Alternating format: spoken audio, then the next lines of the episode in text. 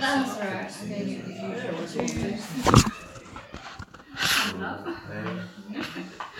Okay, so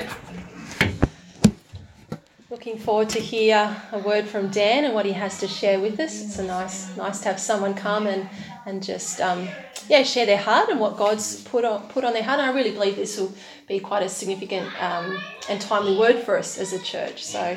Um, no pressure, Dan, but you know Sure, God's going to speak through you, hey. right. So yeah, up, up you come, hey. We're not too formal here, so um, yeah, I might just pray first and then we'll let you at it. Hmm, Thank you, Heavenly Father. We just thank you. Um, we thank you that the, the gift Compassion Australia is to children all around the world. And we thank you that we can be part of it in such a, a, a simple way, Father. So we just pray that, um, you know, as Dan uh, d- does his work and ministry around the country, that you will continue to stir the hearts of many people to give generously um, to compassion so that children around the world um, would not only uh, be, be free from poverty, but that they would also um, hear about you, Jesus, that they would have their lives trans- transformed and changed um, by the power of the gospel. We pray this in Jesus' name. Amen. Amen. Amen. Amen. Thank you. Thank you, Annette. And thank you so much, family as well.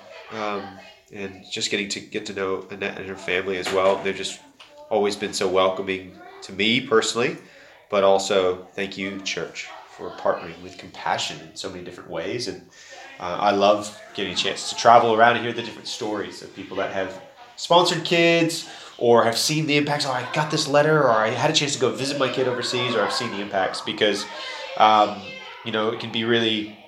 Uh, we live in a very hopeless world at the moment, don't we?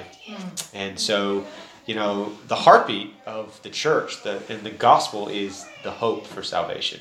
Yeah. And so it's that relationship. It is about the person of Jesus. That's really the only hope that there is.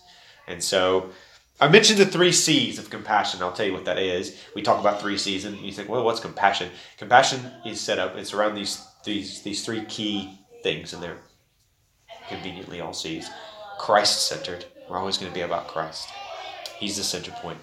Um, we're always going to be focusing on kids and seeing the impacts of pouring into kids, and so that's through things like sponsorship as well as um, you know compassion, having a chance to work in uh, in kids ministries around the world. But and this is uh, what I wanted to come to, the, to this evening was around the church, and so the third C is that compassion is church based. And that means that compassion's work is always through. It's why you're hearing about it now. Um, and every kid that's in a in a compassion project around the world, it's part of a local church. I think of it as like a kids ministry on steroids, basically. It's just like a lot of kids, but they're all part of that local church. So they're all getting, getting to hear about church. So, and Paul talks about this in Ephesians. So, in terms of a scripture, um, if you want to turn, and again, is my Bible. So I, I should have just put my Bible in my bag before I left. But uh, in verse 15 to the end of chapter 1, Paul uh, gives a prayer for the Ephesian church. And it's this beautiful message of, of really a picture of really where he's going to go for the rest of the book. He's talking about the church. Um, but we can read this out together. And for this reason, ever since I heard about your faith in the Lord Jesus and your love for all God's people, I have not stopped giving thanks for you, remembering you in my prayers. Think of this as even as a, a word, Lord, this evening for you, to your community, to your church. I kept asking that the God of our Lord Jesus Christ, the glorious Father, may give you the spirit of wisdom and revelation so that you may know him better. I pray that the eyes of your heart may be enlightened in order that you may know the hope, there's that word, to which he has called you, the riches of his glorious inheritance and his holy people, and his incomparably great power for all of us, for all of us to who believe, for, for us who believe. And then we're going to jump down uh, to verse 20, uh, 21 or 22. This is the last verse of cha- the uh, last two verses of the chapter, um, and this is where he introduces the church. He says, "And God placed all things under His feet." He's talking about Christ. God placed everything under His feet and appointed Him, Christ, to be the head over everything for the church, which is His body, the fullness of Him who fills everything in every way. Amen. This is this introduction. Paul gives these really big, lofty. He goes into this whole prayer. So really, this prayer that end of that chapter, and he's praying for these uh, Philippians and he's or the Ephesian people, and he's calling them together, saying, "You're part of the church. This is about God's Christ's body in us." And we don't think about that all the time. Sometimes we're sitting in a former media room, uh, and we're thinking, "Oh, am I really?" But you're actually a part of God's global body, His church, community gathered together. And so I just had really kind of three things that stuck out to me. I've been doing a bit of a study over the last few months in the book of Ephesians. So some of these things, and this is not just in these verses, but it's kind of over the book of Ephesians as whole. So I encourage you after this that perks your interest or something, go home and read Ephesians, read into this, and see what Paul's saying in here. The first one being that the church is God's plan A, and there is no plan B. You guys have heard that. You guys have heard that phrase before. The church is, you know, the plan A. There is no plan B. The church is God's plan A. It's not like an afterthought.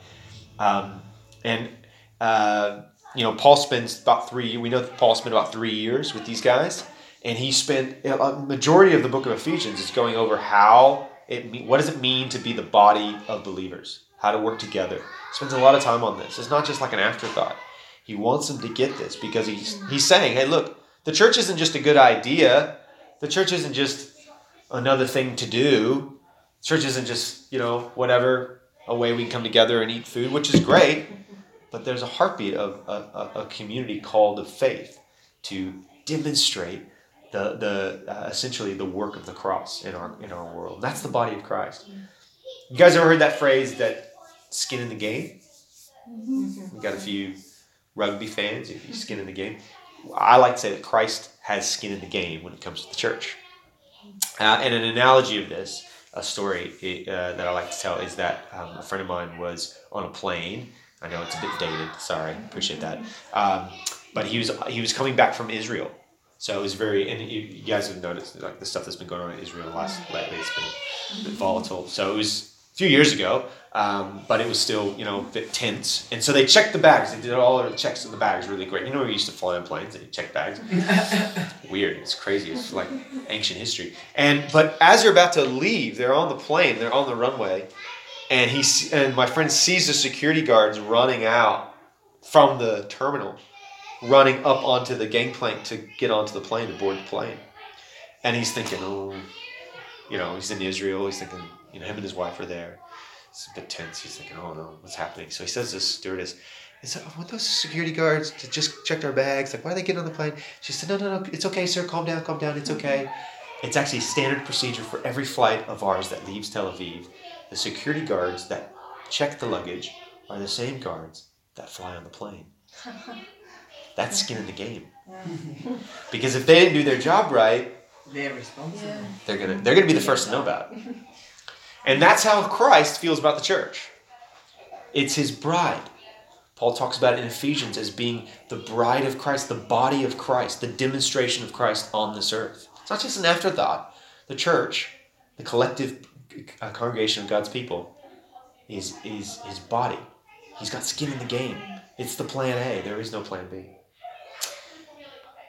Second point that sticks out to me, and this was this one kind of is that little part of the Holy Spirit that could be kind of pointing into us, reaching into us, is that the church, you know, um, we there's there's only so much we can grow in spiritual maturity without a collective body of people.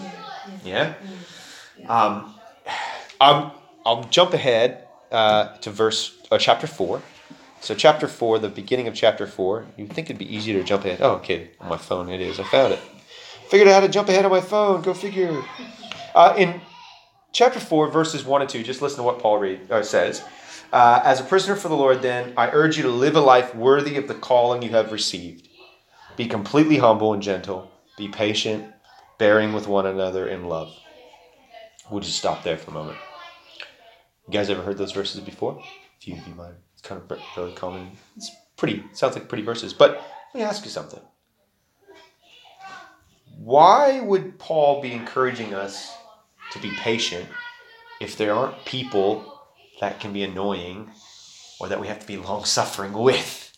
Mm-hmm. I, I have a family, I've got four young kids. They're beautiful. I, I didn't show you a picture, but no, they're on my phone. You can ask me later. See my picture. I've got a, a 12 year old, a girl, my nine year old boy, and then who's my oldest boy, and then a four year old, and then actually we have a two year old too, a new two year old. Um, so it's busy. It's a busy household, um, and but it's lovely. It's full of life, full of joy.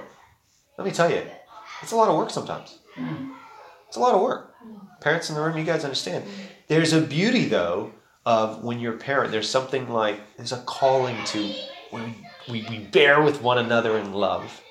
There's a richness, there's a fullness of relationship. We can't get any other way, guys. This isn't a shortcut. And so I would really encourage us as the body of Christ to really say, okay, well, what is my visible collective community of the body? And how am I actually serving that body? Am I being patient and long suffering with one another? Paul's calling us is unity and maturity is what this kind of chapter is themed on. But it's just in the first few words there, you're thinking, well, why do I need to be humble and gentle? Why do I need to be patient? Why do I need to be bearing with one another in love? Can I say that we've heard it? We, we need each other. We actually need each other's problems. We actually need each other's problems. We need each other's um, challenges because that is fullness. That's and when I say fullness, I'm talking about contentment. I'm talking about happiness. I'm talking about joy. I'm talking about life. Like what better is a is a house with a bunch of young kids and noise, full of life? There's a welcome there, um, but it takes work. It takes work, guys. Um, the last little, the last little uh, point, I suppose, that stuck out to me from Ephesians, and it's and it's referenced in that in in the, that first passage we read in chapter one, um, is that the church is really the only hope for the world. The church. You think about it. You might be a, a bit scared to think, "Oh wow, us sitting in this room, this is the only hope for the world," but it's true. The church. This is only a small part of what God's doing across the globe. But the church is God's heart for the world. You might ask me, Dan, why do you work for compassion? Why do you care about compassion? You know, I've seen you before. You talk about compassion. What's this all about? Well, compassion is is literally just the vehicle. Um, I'm very happy to say, and anyone in compassion is very happy to say, compassion could fall over tomorrow. It's the church of Christ that's going to remain. Compassion used to be working in a country like India. Um, it was uh, when Modi, Modi, the prime minister or whatever, took over kind of power. He's very uh, yeah nationalistic. So he basically made anybody that was giving money to anything outside of the country they, they, they weren't allowed to do that. So it was over this few years process. But essentially, compassion was kicked out of India. A lot of other Christian organizations. Sad. It was a sad story. I had a sponsored child that was in India. Maybe some of you might have as well. The hope of that story, and the reason I'm telling you that, is because it's the church of India, the church, God's collective people that are still there, that are still serving. And by and large, those churches that were, were working with compassion, that compassion was working with and building into, they were the ones that stood up and said, you know, we don't want these kids just to fall back into poverty. We're going to be caring for them as well. And they were able to stand up and care for these children in large, uh, in, in very large degree, which is incredible. So we couldn't necessarily give the, the, the wealth of our nation and, and support kids in, in those countries, but we could pray for them and we could be pouring into them. And we've been able to keep in contact with a lot of the pastors in these churches. And, and prayerfully, one day we may be able to work in India again. But the bottom line is the, the hope for India isn't compassion or any organization, it's the church. It was the church. In chapter, in that verse, in the last few verses there, um, of chapter 1. And Paul talks about this several times, the church being the only hope for the world. But hear these words after I've said that. He says, I've never stopped giving thanks for you, remembering you in my prayers. I keep asking that the Lord Jesus Christ, the glorious Father, may give you a spirit of wisdom and revelation so that you may know him better. I pray the eyes of your heart may be enlightened in order that you may know the hope to which he has called you, the riches of his glorious uh, inheritance in his holy people, and his incomparably great power for us who believe. Amen. He talks about that power. I kind of skipped over these verses, but read this. He exerted this power, this mighty strength, when he raised Christ from the dead and seated him at the right hand of the heavenly realms, far above all rule and authority, power and dominion, and every name that is invoked, not only in the present age, but in the age to come. And then God placed all these things under his feet and appointed him, Christ, to be the head over the body, which is everything for the church, which is his body, the fullness of him who fills everything in every way. It's the church, guys. The demonstration of Christ's body on the earth. That's the real only hope for salvation. I've I've had a privilege to be a missionary in Thailand. We lived in uh, Chiang Rai, up in the Golden Triangle, you know, Burma and Laos, and um, we worked with organizations that were rescuing women out of human trafficking. It was a really incredible, uh, great experience. Um, my wife and I we met kind of in missions, and that's how we met and married. And um, and so I had I've had a chance to go around and see a lot of different things, you know, a lot of different church groups in certain senses, and some church some groups that aren't church groups, but doing things. And I all that I can say relatively as still as a young person, I'm only 37, but the reality is I can promise you that money is not going to solve the problems of the world. An organization is not going to solve the problems of the world. It's only Jesus. He's the only hope that we ever have. And if we've ever needed hope more than ever, it's now. Mm-hmm. You know, we're pretty protected here in Australia, but the reality is COVID is ravaging the world around us and will probably for many, many years to come. Who knows when it'll be when we'll be able to travel to, um, you know, more of these impacted countries uh, again. But the reality is, it's it's because the church is there. It's the churches in these places. In some cases, you know, I know story after story where the church were the first one to come to their aid. The government wasn't there. They didn't show up. Um, you know, no one else is reaching out to these people, and it's the power of the church. It's the local body of Christ that reached out and cared for them. We know this even in church history. You know, uh, one of the ways that the church became uh, this global phenomenon and grew, God used it, is through um, the plagues. Right? We've heard the stories of these early days of when plagues came, um, kind of in the you know beginning of the Middle Ages, and people would flee the city, somewhat as they might be even doing now. They would flee the cities, and a lot of times they didn't have like vaccinations and all this sort of things in early Roman days. So they would just leave the cities, and they'd abandon all the people that were sick and and uh, the sick and the dying, and it was Christians. They were actually named them that because they was trying to make fun of them, little Christs, and it's actually stuck because that's what we are. We are little Christs. We're the only hope for the world.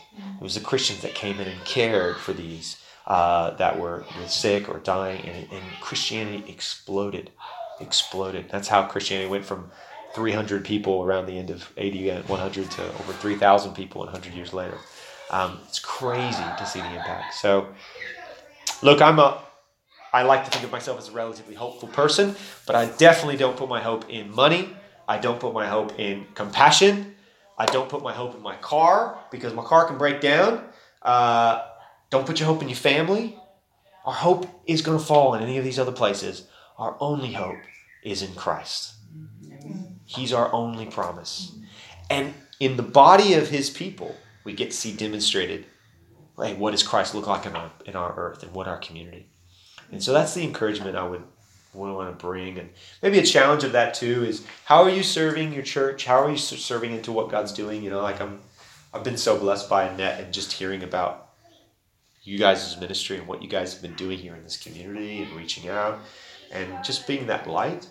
Um, do we kind of come to church and i'm probably speaking for myself you know I, I live in newcastle so there's lots of churches and to be honest Christian Christians can often think of churches as sort of this like consumeristic thing, you know, I'm just going to go and get what I want to get out of it. But actually, it's turning that around and saying, you know, actually, the church is Christ's body. God's calling me to be a part of His body somewhere. Where can I serve? Where can I contribute? Where can I have skin in the game? You know, where can I care for the church as much as Christ cares for the church? Because He cares for the church. I promise you, He cares for the church. That's the heartbeat of Ephesians. Paul saying, hey, hear the heart. So um, is it all right if I share one last story? Final, fun, little somewhat fun story about the power of the church. And this is the heartbeat. A friend of mine at Compassion, he had a chance to visit his sponsor child in Thailand. He wasn't a Christian. wasn't like didn't go to church. It was it was um, his name was uh, Pattycorn was his kid's name. Um, you guys remember a few years ago there was those kids that were in the cave in Thailand, Mm. soccer. So he was one of those kids. Um, and so, yeah, it was a he, he, from a poor family and poor community up in the northern parts of Thailand. It's just him and his dad. His mom had passed away, and so my friend sponsored him. Uh, well, he, they sponsored him as a family because he was the same age as my friend's son, and he was the same age as the dad, so they had this sort of connection. And so a few years ago, they had a chance to meet, and um, and he, they didn't go to church. And they were, he said it was very sad. It was relatively recently after his mom had passed away, and they were a very poor community, and um, it was a sad situation. And so my friend said, "Hey, look, I'm speaking at the church. They were there for that weekend or whatever. He said, I'm going to be at that church, the nearby church in the village. It'd be great to see you there. You know, if you could come, it'd be great to see you guys, you know, uh, don't not necessarily go to church. I'd love for you to come. Didn't think much about it necessarily until that Sunday. He was actually stood up to preach, and through the middle, the back doors walked Patty Corn and his dad. And everybody in the whole church stood up and clapped, um, which kind of sounds like it'd make them feel awkward, but it's a very socially acceptable way of welcoming. And, uh, and it was a beautiful moment they coming into church. And so they sat down in the front pews, and my friend uh, preached a message on the, uh, the, the vine and the branches, John 15. Uh, and about in the middle of the sermon, Patty Corn gets up and runs out the middle, runs down the middle aisle, runs out in the back. He's thinking, oh, I've blown it, you know? Here they are, the first time they come to church, I'm boring them to tears. Patty Corn's gone, he's, he's out. But he actually did, and he didn't notice it until he sat back down. But Patty Corn had actually gone out and pulled a branch down. There was a tree that had been grown. Was growing in the courtyard, and it was actually a fruit tree. And so on this branch was these different uh, fruit uh, parts of fruit and some local Thai fruit. And it, my friend, uh, he brought it back as a gift to my friend and gave it to him. He, he thought that was kind of funny. He said, "Well, he probably didn't hear much of the message or get much of the message, but he." Uh, he might have got the heart of it. I think he actually probably got more of the message than he realizes. But so that was 2018, a few years ago. Just before COVID, my friend was in Thailand again for a relatively short trip. They were he was working with Compassion and he came through and he had a chance to visit the pastor. So it was like seeing you Annette or seeing, you know, the, the pastor family. And the pastor said, Oh, I, I wanted to tell you as well about the sponsor child, that child that was here and his dad. You know, after that service, I had a chance to go to their house and pray with them. And both Patty Corn and his dad prayed to receive Jesus. How cool is that? And he says, now they're a part of the church. They're always at our church, like every Sunday they're at church doing stuff. And he showed a picture of uh, of uh, Patty Corn. Had, Patty Corn's dad had just started a hair trimming business. It looked like something out of something you could have in a garage, but it was like a full fledged business in Thailand. Obviously, it was going really well. Um, and and it was it's such a picture, but the heartbeat uh, was wow. This family had now been connected to the community of faith and they were growing, and there was hope. And he showed a picture. He showed a picture of Patty Corn. It's actually one of the first pictures he had seen of Patty Corn actually smiling. And he said, "That is the hope. That for me is the heartbeat of compassion, because it's not about money, guys. It's not about development. It's not any good ideas. It's the church. It's the hope of the gospel. It's Christ's visible body on this earth. That's the only hope we have. So, I hope that's encouraging to you. I hope it challenges you well to get into Ephesians and, and plenty of other letters that Paul wrote. Paul wrote Ephesians, the letter to Ephesians, to this body of believers in the in the city of Ephesus, and it's an incredible encouragement um, that we have hope in Him. So, is it all right if I just close in prayer? Close in prayer. Father, thank you so much for for us for this gathered body of faith and that we have the privilege to journey with you. We're invited to be a part of your body on this earth.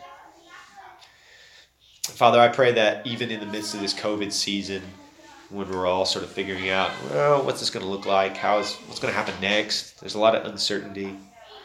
Father, I pray that we would care for the church the way that you do. Father, that we would we would take seriously the call to be a part of a local community. Wherever that is, whatever that might be to us. It's I don't know everyone's story. We all need to be faithful to that. But this recognition of, you know what, the church isn't just a good idea, it's your plan A. And there is no plan B. And you know what? It's the only hope for the world. What a privilege it is to be a part of hope, to be a part of the winning team, to be a part of really um, not just the end of extreme poverty, but essentially even something bigger than that, which is your kingdom come. That's what we're a part of, Father.